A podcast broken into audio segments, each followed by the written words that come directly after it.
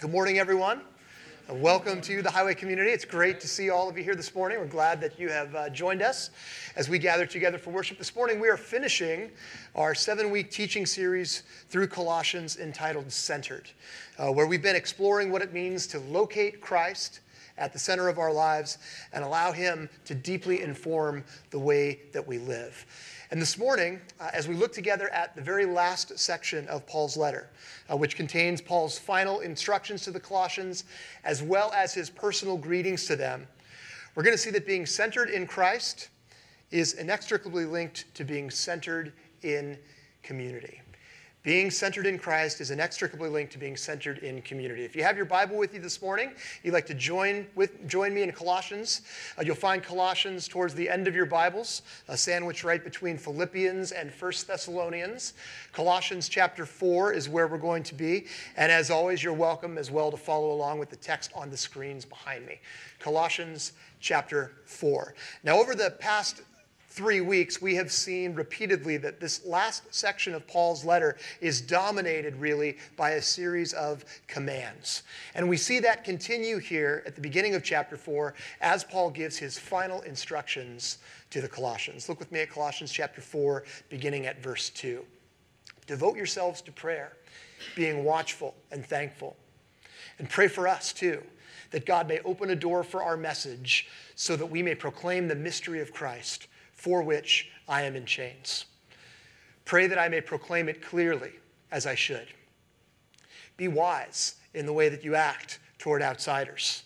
Make the most of every opportunity. Let your conversation be always full of grace, seasoned with salt, so that you may know how to answer everyone. Now, Paul's commands here, which come really in this rapid-fire succession, not only represent a fitting culmination of all of the teaching that has come before in his letter up to this point, but they also reflect, I think, in a very important way, the extent to which Paul considers the Colossians to be partners in the mission of the gospel. And that sense of partnership we see in these verses starts first and foremost with prayer. Devote yourselves to prayer, Paul says in verse 2, being watchful and thankful. And notice there that Paul doesn't just instruct the Colossians to pray. He instructs them to pray with expectation. As they pray, they're to be watchful. They're to be alert. Alert for the ways that God is going to move. Alert for the things that God is going to do among them. And so they're to pray very much with the sense of anticipation. And that's highlighted even further by Paul's instructions for them to be thankful. Right there to pray and pray expecting God to work and then be thankful for those things when they see it. And then we see in verse 3 that Paul asks the Colossians to pray for him as well, that God would open the door for the mystery of Christ to be proclaimed. Now, Paul started his letter, remember, by telling the Colossians that he and Timothy, since the day that they had first heard about them, had not stopped praying for them. They were constantly praying for the Colossians. And back in chapter 1, verse 9, their prayer is this: we continually ask God to fill you with the knowledge of his will through all the wisdom and understanding that the Spirit gives, so that you may live a life worthy of the Lord and please him in every way. So Paul and Timothy were praying for the Colossians. They were praying for them continuously. And now, Paul is inviting the Colossians to reciprocate. He's inviting them to reciprocate. And that invitation reinforces, in this very practical and powerful way, what Paul has been telling the Colossians all throughout the course of the letter, which is that they are included, that they are a part of God's people, that through their faith in Jesus' death and resurrection, through that faith and because of that faith alone, they are a part of all of this. And because of that, their prayers are both necessary and vital. And so we see here that being connected to others through prayer, right, praying for others and allowing others to pray for us, is a vital part of the journey of keeping Christ at the center of things. Now, we also see from these final instructions that the Colossians' partnership with Paul doesn't just involve prayer, They're also partners in the work of proclaiming the good news as well. So their partnership with Paul doesn't just involve prayer. They're also partners in the work of proclaiming the good news. Look again at verse 5. Be wise in the way that you act toward outsiders. Make the most of every opportunity. Let your conversation be always full of grace, seasoned with salt, so that you may know how to answer everyone. You know, just like we saw in Colossians chapter 3, when Paul instructed the Colossians to put on love in the form of compassion, kindness, humility, gentleness, patience, and forgiveness. He's again calling the Colossians here to be purposeful and to be intentional about living as God's representatives in the world. They're to be mindful of the way that they act toward outsiders, so that there's no room for criticism or gossip about the behavior of Christians. They're to make the most of every opportunity, literally to snap up opportunities to embody the good news as if they were some kind of a bargain blowout on Black Friday. Right? That's the language that Paul is using here. They're to snap up opportunities to embody the gospel like they were bargains. Their conversations are to be full of grace, seasoned, Paul says, with salt, which is a metaphoric way of saying that their conversations should always be engaging and interesting as they interact with others. And I love that phrase there at the end of verse 6. Paul says, let your conversations always be full of grace, seasoned with salt, so that you may know how to answer everyone. And so that you may know how to answer everyone. So the implication there is that as we embody Christ through the way that we live, and as we embody him through the words that we say, there are going to be questions that are asked. And people are going to be curious. Paul calls the Colossians here to very much be partners with him in the mission of proclaiming the gospel by living and speaking curiously. In the next three verses, Paul introduces the messengers who are going to be delivering his letter. And as he does that, interestingly enough, he actually gives the Colossians an opportunity to put all of these final instructions into practice in a very tangible way. Look at verse 7. Tychicus will tell you all the news about me. He is a dear brother, a faithful minister, and a fellow servant in the Lord. I am sending him to you for the express purpose that you may know about our circumstances and that he may encourage your hearts. He is coming with Onesimus, our faithful and dear brother, who is one of you. They will tell you everything that is happening here. And so Tychicus, in addition to delivering Paul's letter to the Colossians, is also going to be updating them on Paul's circumstances and encouraging their hearts. And we see that Paul upholds Tychicus here as a dear brother, a faithful minister, and a fellow servant in the Lord. And all of those words of commendation are particularly significant in light of who is accompanying Tychicus on this journey. These words of commendation are all very significant in light of the fact that Onesimus is accompanying Tychicus to Colossae. Now, Onesimus was coming to Colossae due to circumstances that are more specifically outlined for us in Paul's brief letter to Philemon. And from what we can reconstruct from that letter, Onesimus was a slave in the household of Philemon who had run away illegally and then somehow ended up meeting Paul in another city and became a follower of Jesus. And Paul and Onesimus, through that, became friends. Their relationship developed, and then somewhere along the way, as Onesimus grew in his faith, he and Paul decided that it was time for Onesimus to return to Colossae to seek restoration and forgiveness with Philemon. And so the purpose of Paul's letter to Philemon was to broker Onesimus' return to Colossae, and to broker his return in a completely different way, no longer as a slave, Paul says in Philemon, but as a dear brother. And here, as Onesimus shows up with Tychicus with the letter, we see Paul effectively calling the Colossians to do the same thing, to welcome Onesimus, not as a slave, but as a dear brother. Look again at verse 9 at the way that Paul does this. He is coming with Onesimus, Tychicus is, our faithful and dear brother who is one of you. They will tell you everything that is happening here. Notice the way that Paul's language there in that verse emphasizes Onesimus' standing. That Paul refers to him as a brother. He uses the same adjectives that he uses to describe Tychicus, faithful and dear. He uses the inclusive pronoun, calling him our brother. And then we also see that Onesimus is a messenger as well, that along with Tychicus, Onesimus will also be telling the Colossians about the things that are happening with Paul.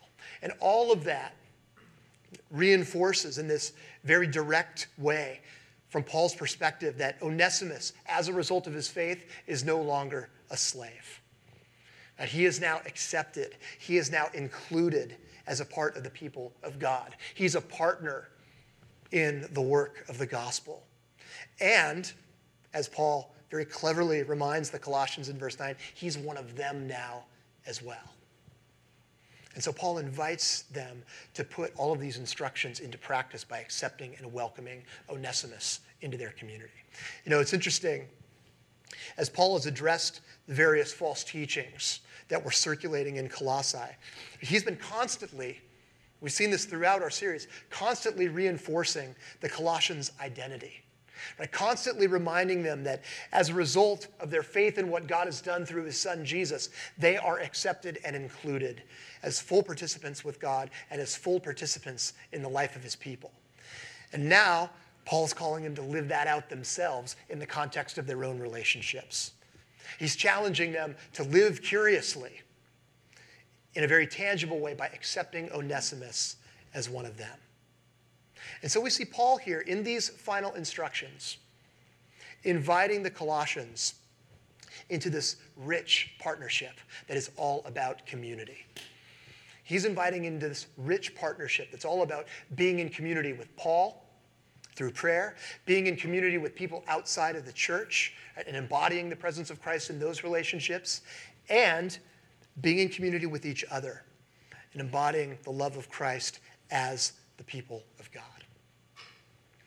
Well, after calling the Colossians to be centered in community, look with me at Paul's final comments here, beginning in verse 10. My fellow prisoner, Aristarchus, sends you his greetings, as does Mark, the cousin of Barnabas. You've received instructions about him. If he comes to you, welcome him. Jesus, who is called Justus, also sends greetings. These are the only Jews among my co-workers for the kingdom of God, and they have proved a comfort to me. Epaphras, who is one of you and a servant of Christ Jesus, sends greetings. He is always wrestling in prayer for you, that you may stand firm in all the will of God, mature and fully assured.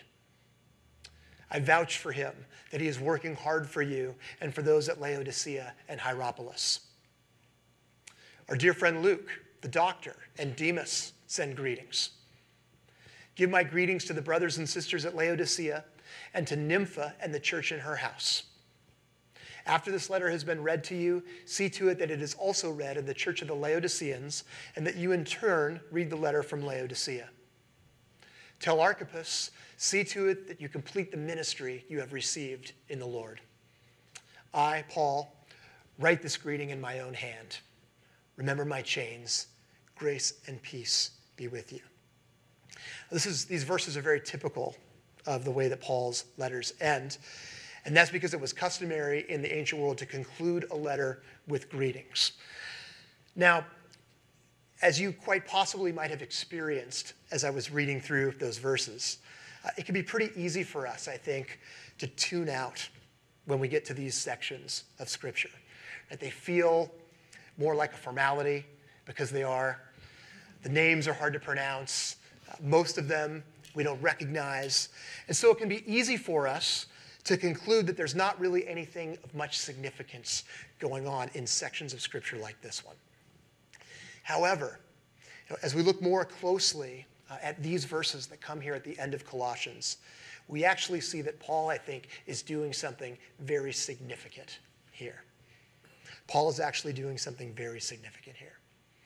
Now, one of the things that makes Jesus' teaching so compelling is the way that he pairs his words with actions. Jesus didn't just teach. He lived what he taught.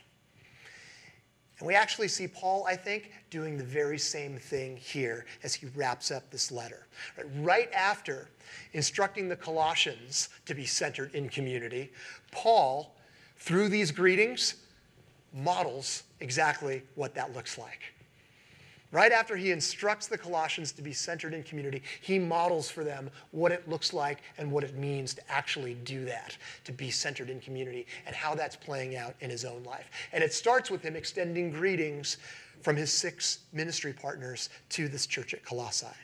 Right? Aristarchus, who according to Acts was a Macedonian from Thessalonica and a frequent traveling companion of Paul's. Mark, the cousin of Barnabas, who was an early member of the church at Jerusalem. Now, Mark is actually one of the more familiar names in Paul's list. He was also at the center of a major disagreement between Paul and Barnabas in Acts after he deserted them in the ministry in Pamphylia, a disagreement that was actually so sharp that it caused Paul and Barnabas to split ways. Barnabas wanted to take Mark and Paul didn't, and so they decided to go actually in different directions because they couldn't come to a resolution over it. However, Mark's presence now in these comments, because of that, it now appears that he and Paul were on the path, at least on the path towards restoring the rift that they had between them. So we've got Mark. Then there's Jesus Justus, about whom actually very little is known. Now, Paul notes at the end of verse 11 that these 3, Aristarchus, Mark, and Jesus Justus, are the only Jews among his fellow co-workers, which means that the next 3 people that Paul names and extends greetings from are Gentiles. Right? There's Epaphras, who, remember from Colossians chapter 1:7, was the person who originally preached the gospel at Colossae. Then there's the Dr. Luke, who's also familiar to us as the author of both the Gospel of Luke as well as the book of Acts. And finally, there's Demas, another fellow worker of Paul's that's also mentioned in the letter of Philemon as well as in 2 Timothy. And then, after sending those greetings, Paul extends personal greetings to 2 church leaders in the Colossae area. A woman named Nympha, who was hosting a church in her home in the nearby city of Laodicea, and Archippus, a member of Philemon's household, who appears to have had some kind of ministry within the church that Paul is encouraging him to complete. And so we see from all of this that Paul himself was very much centered in community. Paul himself was centered in community. Not only do all of these names here demonstrate the vast relational network that Paul developed as he traveled around the known world planting churches, but they also reveal, I think, how intensely personal that work was.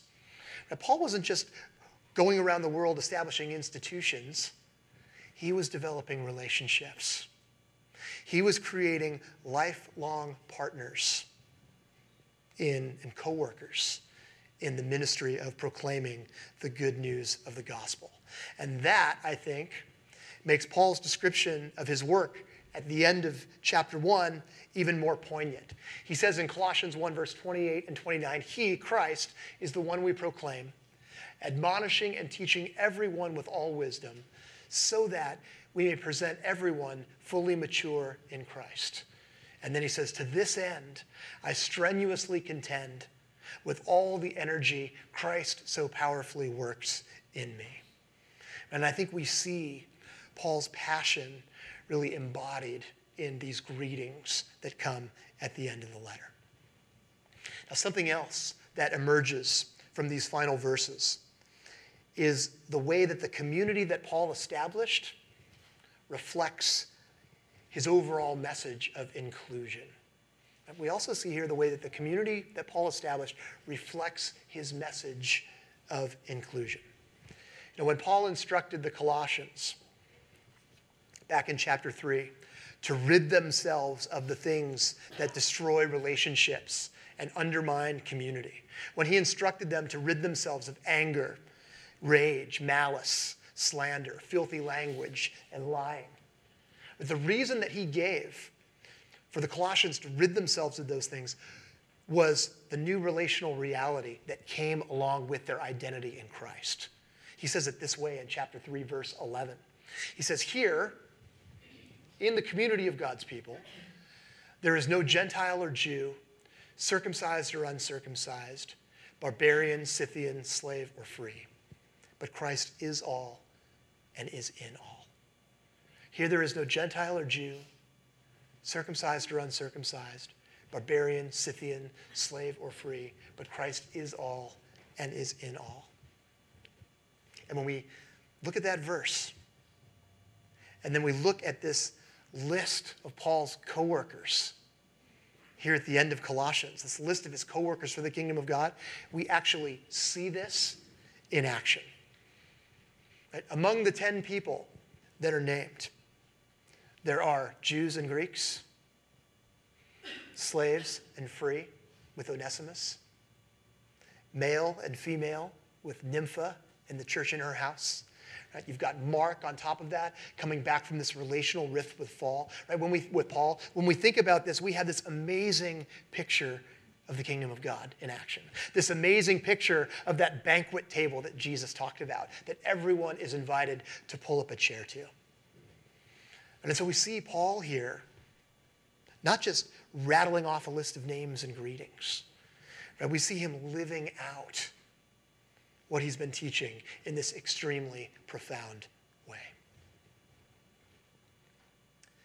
The Colossians were living in this tremendously complex and tremendously diverse cultural context.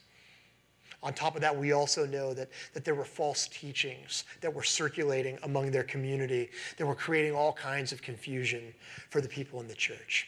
And so Paul was writing to encourage them in the midst of all of that. Paul was writing to encourage them to remain centered in Christ.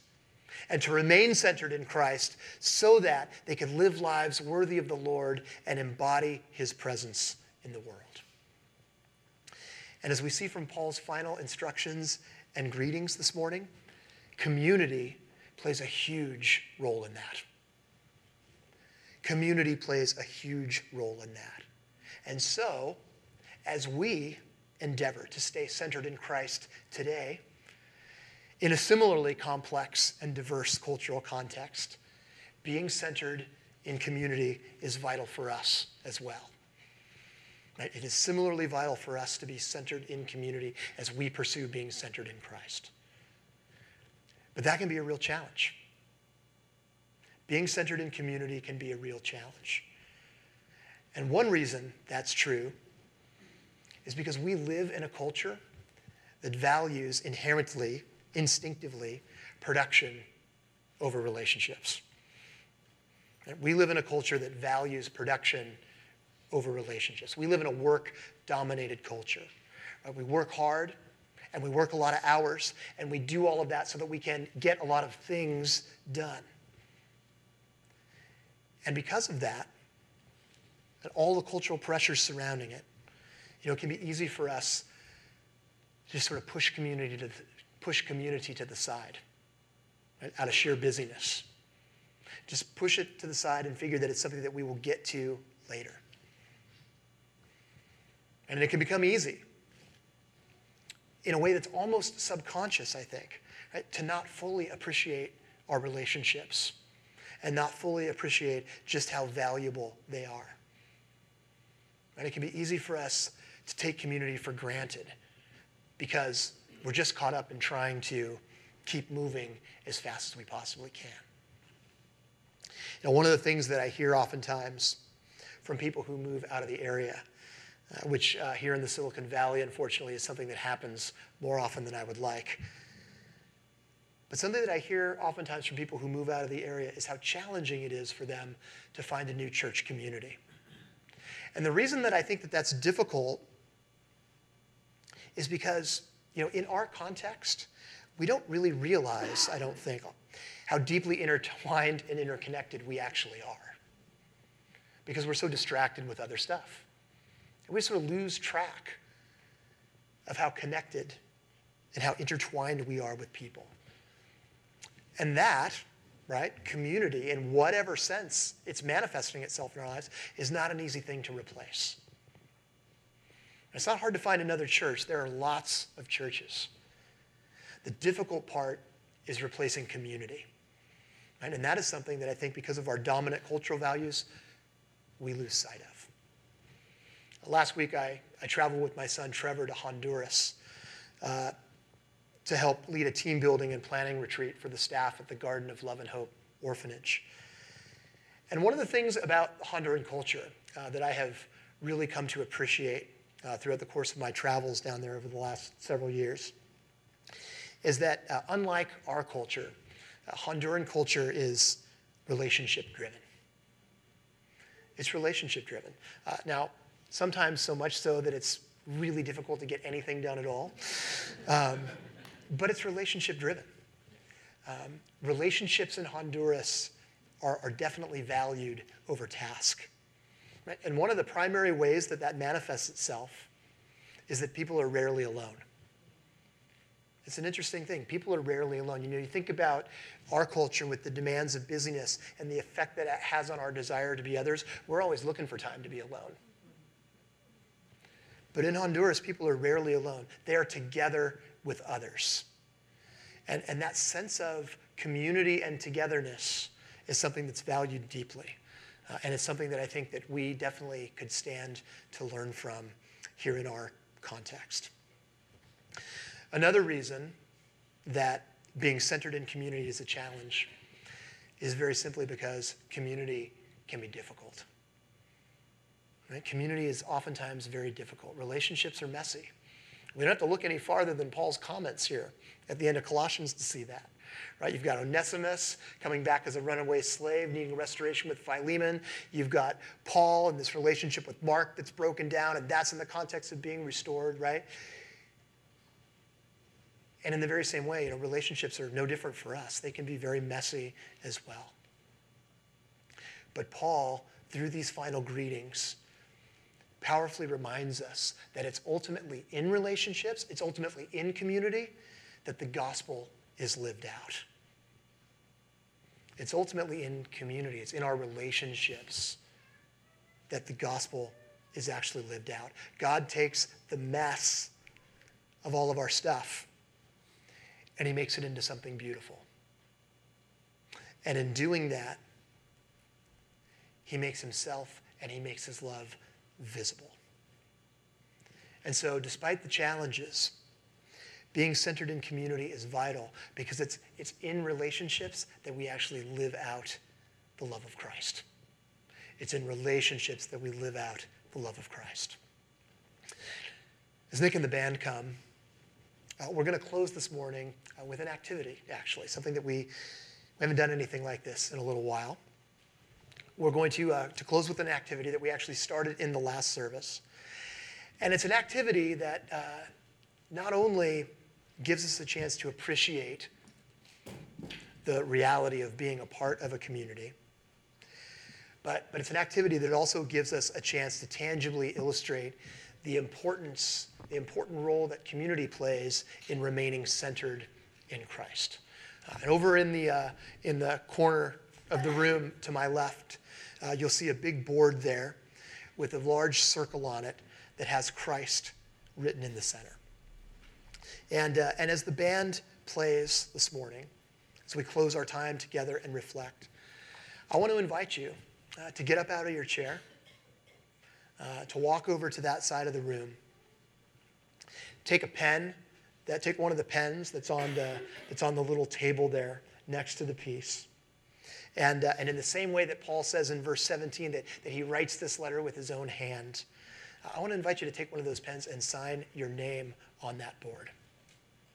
And to sign your name on that board as a way of reinforcing both this reality that together we are a community, to recognize the value of that, and also to remind us of the vital role that we play in each other's lives as we seek to remain centered in Christ. Right? Being centered in Christ is very much about being centered in community, as we've seen this morning. And as we do that, the band's going to lead us in a song called Trusty and True. And this is a great song that not only reminds us of the importance of coming and embracing community and relationships, even in the midst of all the pressures and pushes that keep us from doing that. It not only reminds us of the importance of coming, but it also reminds us that all of us, regardless of our situation, are included and are welcome among God's people. We are included and welcome into community. And so as we sing, come and sign your name. And may we be centered in community as we seek to remain centered